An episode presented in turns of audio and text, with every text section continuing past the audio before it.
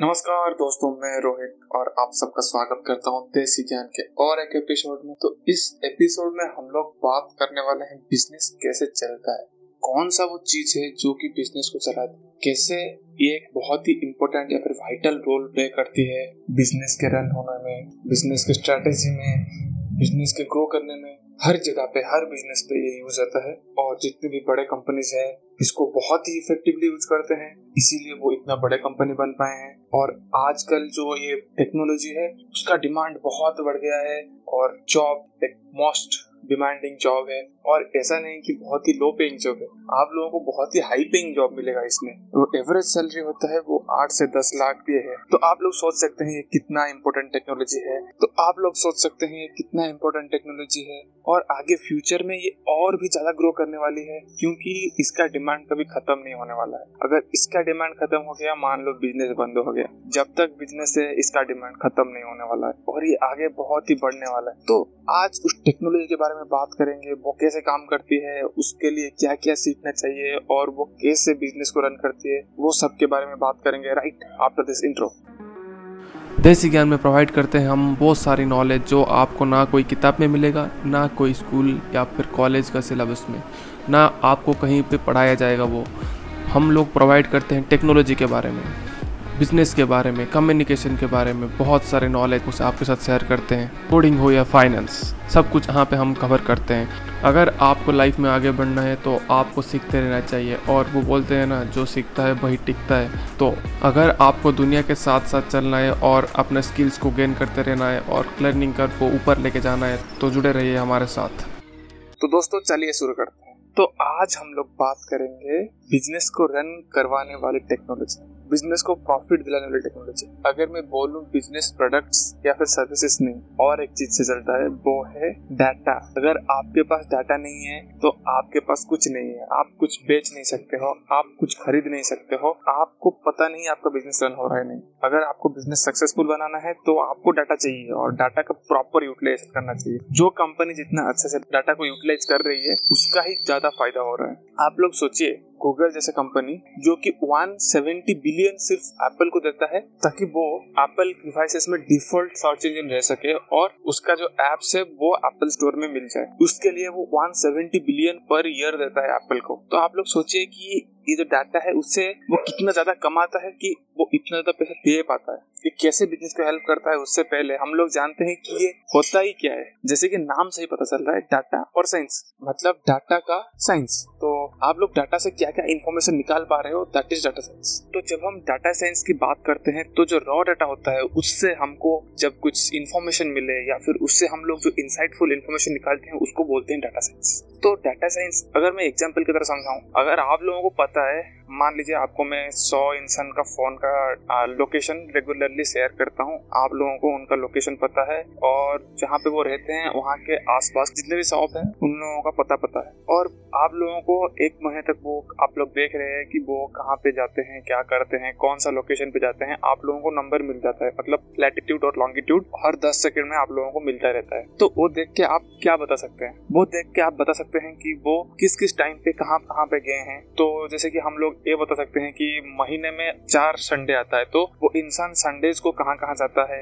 बाहर खाने जाता है या फिर क्या करता है? जैसे कि हम लोगों को पता है वीकेंड पे लोग ज़्यादा बाहर निकलते हैं खाने के लिए तो हम लोग बोल सकते हैं कि थर्टी परसेंट या फिर forty percent of people weekends में खाने के लिए जाते हैं। Thirty to forty percent of people या फिर fifty percent of people weekdays में काम करने जाते हैं और वो कैब लेते हैं। तो ये जो इन्फॉर्मेशन होता है या फिर उससे जो हम लोग आउटपुट निकालते हैं। हम लोगों के पास क्या था? हम लोगों के पास बस नंबर्स था, जो कि लैटिट्यूड और लॉन्गिट्यूड था। सम 19.19 डिग्री नॉर्थ वो नंबर था। हम लोग उससे निकाल पा रहे हैं कि जो 30 परसेंट लोग संडेज को बाहर खाने जाते हैं। तो उसके हिसाब से जितने भी बिज़नेस कंपनीज़ हैं, वो अपना प्रोडक्शन बढ़ा सकते हैं या फिर उनका स्टाफ बढ़ा सकते हैं, ताकि वो उस दिन रेस्टोरेंट में कैपेसिटी को बढ़ा सकते हैं, ताकि वो दिन मतलब संडे के दिन, वो लोगों को सर्व कर पाए। तो ये होता है डाटा साइंस का पावर ये होता है डाटा साइंस का यूटिलाइजेशन तो हम लोग अगर गूगल के एग्ज़ाम्पल से समझे कि गूगल हम लोग बोल रहे थे मैं बोल रहा था कि गूगल वन सेवेंटी बिलियन सिर्फ़ एप्पल को देता है ताकि वो उसका सर्च इंजन रह सके। तो उससे उसका क्या फ़ायदा हो रहा है? आप लोग सब सुने होंगे कि गूगल का एक आता है गूगल एडसेंस करके। तो गूगल एडसेंस तभी चलेगा जब लोग उसको देखेंगे। लोग उसको देखेंगे मतलब वो जाएँगे वहाँ जो गूगल एडसेंस में जो भी जिसका भी एड है, वहाँ पे जाएँगे और फिर उसका प्रोडक्ट खरीदेंगे। तो उससे कंपनी का फ़ायदा होगा। कंपनी का फ़ायदा होगा मतलब गूगल का फ़ायदा होगा अल्टीमेटली तो गूगल का ऐसे ही फ़ायदा हो रहा है जो एड से तो एड चलाने के लिए उसको इन्फॉर्मेशन चाहिए कि कौन सा लोग क्या चाहता है। अगर मैं जूता खरीदना चाहता हूँ और मुझे जूता का एड दिखे तो मुझे अच्छा लगेगा। अगर मैं फ़ोन खरीदना चाहता हूँ और मेरे सामने फ़ोन का एड आए तो मुझे अच्छा लगेगा। बट अगर आप जो जूता खरीदना चाहता है, उसको फ़ोन दिखाओगे तो क्या फ़ायदा होगा? तो कुछ फ़ायदा नहीं होगा। तो इसलिए इसलिए डाटा बहुत इंपॉर्टेंट है। अगर मैं बोलूँ कि डाटा साइंस सबको आता है मैक्सिमम जितने भी लिसनर्स हैं, सबको आता ही है थोड़ा बहुत तो आप लोग बोलोगे, नहीं, हमको तो डाटा साइंस नहीं आता है, क्या बोल रहे हो, मज़ाक कर रहे हो? एक्चुअली मैं मज़ाक नहीं कर रहा हूँ। हम लोगों से बहुत जन ऐसे हैं जिनको एक्सेल आता है और एक्सेल एक डाटा साइंस टूल ही है। वहाँ पे आप कुछ डाटा से उसका इंफॉर्मेशन निकाल सकते हो, कुछ इंसाइटफुल रिपोर्ट निकाल सकते हो, जो की बहुत फ़ायदेमंद होता है। मैं अगर बात करूँ नाइनटीन में नाइनटीन और टू के बीच में डाटा साइंस के लिए सबसे इम्पोर्टेंट और बहुत अच्छा टूल था एक्सेल क्योंकि Excel is capable of handling few data like हज़ार हज़ार दस हज़ार तक डाटा को वो हैंडल कर सकता है। उससे ज़्यादा हो जाए तो थोड़ा प्रॉब्लम होता है। वहाँ पे आता है। हमारे जितने प्रोग्रामिंग लैंग्वेज है, वो सब आता है। उसको यूज़ करके हम लोग डाटा साइंस कर सकते अगर आपको खेलना है बिलियंस ट्रिलियंस के डाटा के साथ, तब आप नहीं कर सकते एक्सेल से, क्योंकि एक्सेल कैपेबल है बहुत लिमिटेड अमाउंट ऑफ़ डाटा को हैंडल करने के लिए। हज़ार, दो हज़ार, दस हज़ार तक हैंडल कर सकता है आराम से, और वो रिपोर्ट निकाल सकते हैं आप। बट अगर बिलियन ट्रिलियन को देखते हैं तो उसमें आप लोग अपना इक्वेशन नहीं डाल सकते, उस उसमें आपको पूरा देख नहीं सकते, क्योंकि इतना डाटा होता है कि आप सबको एनालाइज करने का आप लोगों को टाइम नहीं मिलता और एनालाइज करके इक्वेशन बनाने का टाइम नहीं मिलता। तो उससे सबसे अच्छा हुआ है डाटा साइंस में उसको डालो और आपको अपना रिपोर्ट मिल जाएगा। हाँ थोड़ा टाइम लगता है प्रोसेसिंग टाइम बट आप लोगों को उससे बहुत ही अच्छा इंसाइटफुल डाटा मिलेगा जो कि आपको हेल्प करेगा बिज़नेस ग्रो करने के लिए। आपको पता चल जाएगा कि क्या रिक्वायरमेंट है क्या क्या रिक्वायरमेंट नहीं है, क्या कौन सा चीज़ में गलत कर रहा हूँ, कौन सी चीज़ में सही कर रहा हूँ, आप लोगों को पूरा क्लियर हो जाएगा। तो ये सब के लिए क्या क्या चाहिए, उसके बारे में थोड़ा बात कर लेते हैं। मतलब अगर आपको एक डाटा साइंटिस्ट बनना है या फिर डाटा साइंस करना है तो आपको क्या क्या सीखना चाहिए? तो सबसे पहला चीज़ जो कि आपको सीखना चाहिए, वो है एक्सेल एक्सेल आपको आना चाहिए ताकि आप जो डाटा है, जैसे कि हज़ार, दो हज़ार का डाटा है तो उसको आप अगर कोड में डालते हो या फिर मशीन लर्निंग में डालते हो या फिर डाटा साइंस में डालते हो मतलब पाइथन में डालते हो तो दैट विल टेक टाइम क्योंकि वहाँ पे इटरेशन होता है और लूप चलता है तो ईच लूप को प्रोसेसिंग करने में टाइम लगता है। जब आपके पास इजी इक्वेशन है तो आप एक्सेल में डाल के डायरेक्टली निकाल सकते हो डाटा एनालाइज करके देख के स्टैटिस्टिक्स अगर आपके पास बहुत ज़्यादा डाटा है तो आपको एल्गोरिथम ही यूज़ करना पड़ेगा, क्योंकि बहुत ही फास्ट हो पाएगा। अगर आपको पूरा पढ़ना पड़ेगा तो आपको 20 साल लग जाएगा भाई पूरा पढ़ते पढ़ते किस तरफ़ सारा डाटा को एनालाइज करके इक्वेशन निकालने में। तो उससे अच्छा होगा, अगर उस टाइम पे आप डाटा साइंस यूज़ करें। तो सेकेंड चीज़ आपको आना चाहिए, वो है मैथमेटिक्स आप लोग सोच रहे हो कि मैथमेटिक्स का क्या काम है? यहाँ पे तो कोडिंग में काम होता है एक्सेल में काम होता है। नहीं भाई मैथमेटिक्स का बहुत इंपॉर्टेंस है यहाँ पे, क्योंकि डाटा के साथ आप खेल रहे हो मतलब आपको स्टैटिस्टिक्स आना चाहिए, आपको स्टैटिस्टिक्स का अच्छा नॉलेज होना चाहिए। आप लोग अगर एक क्लास में जाते हो और आपको को क्लास का जितने भी बच्चे हैं, सारे लोगों का मार्क मिल जाएगा तो आप क्या बोल सकते हो? आप लोग बोल सकते हो कि उनका average average eighty percent of the students pass the exam ऐसे आप लोग बोल सकते हो। तो वो क्या है? वो स्टैटिस्टिक्स ही है। तो वैसे अगर आपको बोला जाएगा कि हाँ आप लोग उससे देख के बोल सकते हो कि physics is not a good subject या टॉप सब्जेक्ट है the teacher is not good क्योंकि फिजिक्स में बहुत जन बच्चे फेल हो गए हैं या फिर बहुत कम मार्क्स और केमिस्ट्री में बहुत सारे बच्चे अच्छे मार्क्स रखे हैं that means chemistry is easy subject और केमिस्ट्री में जो टीचर है, वो बहुत अच्छा पढ़ा रहे हैं। वो आप लोग कैसे बता पा रहे हो? It is because of statistics आप देख रहे हो, जितने भी बच्चे हैं, उनका क्या है रिस्पॉन्स उनका कितना मार्क्स आया है, कितना? और उन लोगों का एवरेज कितना है? फिजिक्स में एवरेज फोर्टी परसेंट आया है। दैट मीन्स बहुत सारे बच्चे खराब किए हैं। केमिस्ट्री में एवरेज एट्टी परसेंट आया दैट मीन्स मैक्सिमम बच्चे अच्छे किए हैं। तो इससे आप मीन मीडियन मोड कॉन्सेप्ट पूरा डाटा का एनालिसिस पता चलता है। यही होता है डेटा साइंस तो आप लोगों को स्टैटिस्टिक्स अच्छे से आना चाहिए। Mean median mode these are very important concept अगर आप डाटा साइंटिस्ट बनना चाहते हैं तो ये आपको बहुत अच्छे से आना चाहिए। उसके अलावा जो हमारा डेरिवेटिव होता है डी वाई बाई डी और नॉर्मल डिस्ट्रीब्यूशन ये सब आना चाहिए। और उसके बाद ऑप्टिमाइजेशन जो एक, वो एक कॉन्सेप्ट होता है मशीन लर्निंग का कॉन्सेप्ट होता है बट वो भी स्टैटिस्टिक्स में आता है। ऑप्टिमाइजेशन भी आपको आना चाहिए। स्टैटिस्टिक्स में अगर ये सब आपको आ गया तो आपको डाटा साइंस में कोई हरा नहीं सकता। दूसरी बात, अगर आप एक्सेल यूज़ नहीं कर रहे हो बिग डाटा के साथ हैंडल कर रहे हो, बहुत ज़्यादा डाटा के साथ हैंडल कर रहे हो तो आपको आना चाहिए प्रोग्रामिंग प्रोग्रामिंग में आपको क्या चाहिए? पाइथन है और आर है दो लैंग्वेज है बट जब बिगिनर के लिए या फिर इजी बोलूँगा तो पाइथन बहुत ईजी है आप लोग उसको सीख सकते हैं क्योंकि वहाँ आपको बहुत सारा लाइब्रेरीज मिल जाएगा जो कि आप लोगों को हेल्प करेगा। तो उसमें आना चाहिए नमपाई और पांडा बोल के दो लाइब्रेरीज है जो कि बहुत यूजफुल है डाटा साइंस के लिए। और एक है मेटप्लॉटलिब जो कि आपको आना चाहिए क्योंकि अगर आपको डाटा को रिप्रेजेंट करना है, आप कैसे रिप्रेजेंट करोगे? उसको रिप्रेजेंट करोगे दो चीज़ में। आइधर आप उसको ग्राफिकल रिप्रेजेंटेशन करोगे या फिर उसको रिप्रेजेंट करोगे चार्ट में। तो उसको करने के लिए आप लोगों को चाहिए मैट प्लॉटलिब ताकि लोगों को देखने से पता चल जाएगा कि क्या है एवरेज कितना है। आप लोगों को ग्राफिकल रिप्रेजेंटेशन देते हैं, वो बहुत ही यूजफुल रहता है more than the list view और आपको आना चाहिए एक डाटा बेस क्योंकि जितना भी डाटा आता है मतलब आप लोगों के जितना भी डाटा आएगा तो वो डाटाबेस के थ्रू आया। तो आपको डाटाबेस से डाटा रिट्रीव और उसमें डालना, आना चाहिए। क्योंकि आप अगर स्टोर भी करोगे तो डाटाबेस में स्टोर करोगे, अगर उसको उठाना भी है तो डाटाबेस से उठाओगे, उसको ऑटोमेट करना है तो डाटाबेस में डाल के तो ऑटोमेट करोगे। तो आप लोगों को ये भी आना चाहिए। और उसके बाद थोड़ा बहुत आप लोगों को एमएल का कॉन्सेप्ट आना चाहिए। क्यों? क्यों मैं बताता हूँ। अगर आपको चीज़ ऑटोमेट करना है, आप डाटा को यूटिलाइज करोगे डाटा को यूज़ करके क्या करोगे? मतलब अभी गूगल जैसे कि एडसेंस चलाता है तो उसको पता है कि कौन सा लोग उससे पहले, मेरा वेबसाइट विज़िट करने से पहले वो क्या क्या सर्च कर रहा था। उसको सेम एडवर्टाइजमेंट लोगों को दिखाना है, वो कैसे दिखाएगा? उसके पास डाटा है डाटा साइंस का कॉन्सेप्ट लगा दिया, ठीक है। दिखाने के लिए आपको क्या चाहिए? यहाँ पे चाहिए मशीन लर्निंग कि आपका जो मशीन लर्निंग आपका मशीन सीखना चाहिए कि जब ये लोग आएँगे तो अगर वो लोग देख रहे थे तो मैं उसको यही दिखाऊँगा। या फिर जब अमेजोन हो जाए फ्लिपकार्ट हो जाए, उन लोगों का रिकमेंडेशन इंजिन वो कैसे काम करता है? वो काम करता है मशीन लर्निंग के बिकॉज़ मशीन लर्निंग की वजह से। तो आप लोगों को थोड़ा बहुत मशीन लर्निंग आना चाहिए। अगर मशीन लर्निंग की बात करूँ तो आप लोग बहुत डीप नहीं आप लोगों को चाहिए। इसके लर्न इसके लर्न एक टूल है जो कि आपको आना चाहिए या फिर आप लोगों को टेंसर फ्लो आना चाहिए। ये दोनों में से अगर सीख लेते हैं आप आप डाटा साइंस में बहुत अच्छा कर सकते हैं।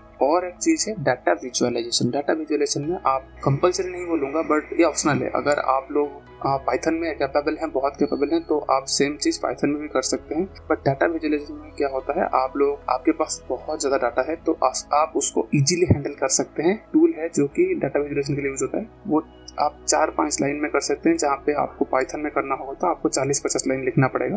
अगर आप पाइथन में बहुत ही कैपेबल है तो आप लोग इसको इग्नोर भी कर सकते हैं। आपको सजेस्ट करूँगा, पहले स्टैटिस्टिक्स प्रोग्रामिंग और एमएल खत्म करने के बाद आप इस पे आ सकते हैं। आप इसको ज़रूर चेकआउट कर सकते हैं, जैसे कि टैबलो हो गया, और हडूप हो गया पावर बी हो गया ये आपको चेकआउट करना चाहिए ताकि आप जो डाटा को अच्छे से विजुअलाइज कर सकते हैं, आप अच्छे से रिप्रेजेंट कर सकते हैं। तो ये हो गया आप लोग डाटा साइंस का रोड मैप बात करूँ तो बिज़नेस को कैसे फ़ायदा होता है, उससे पहले एक बात करता हूँ, एक एग्ज़ाम्पल देता आप लोग अभी जब भी देखते हो इंडिया वैक्सीन में कितना हो गया, कितना नहीं हो गया, हम लोग जब भी कोविड का देखते हैं कि कितना कोविड कैसे हुआ है तो एक ग्राफ की तरह होता है या फिर एक बार की तरह होता है बार ग्राफ होता है। तो एक ग्राफ जो ग्राफिकल रिप्रेजेंटेशन होता है, ये क्या होता है भाई? डाटा होता है, डाटा को रिप्रेजेंट किया गया है।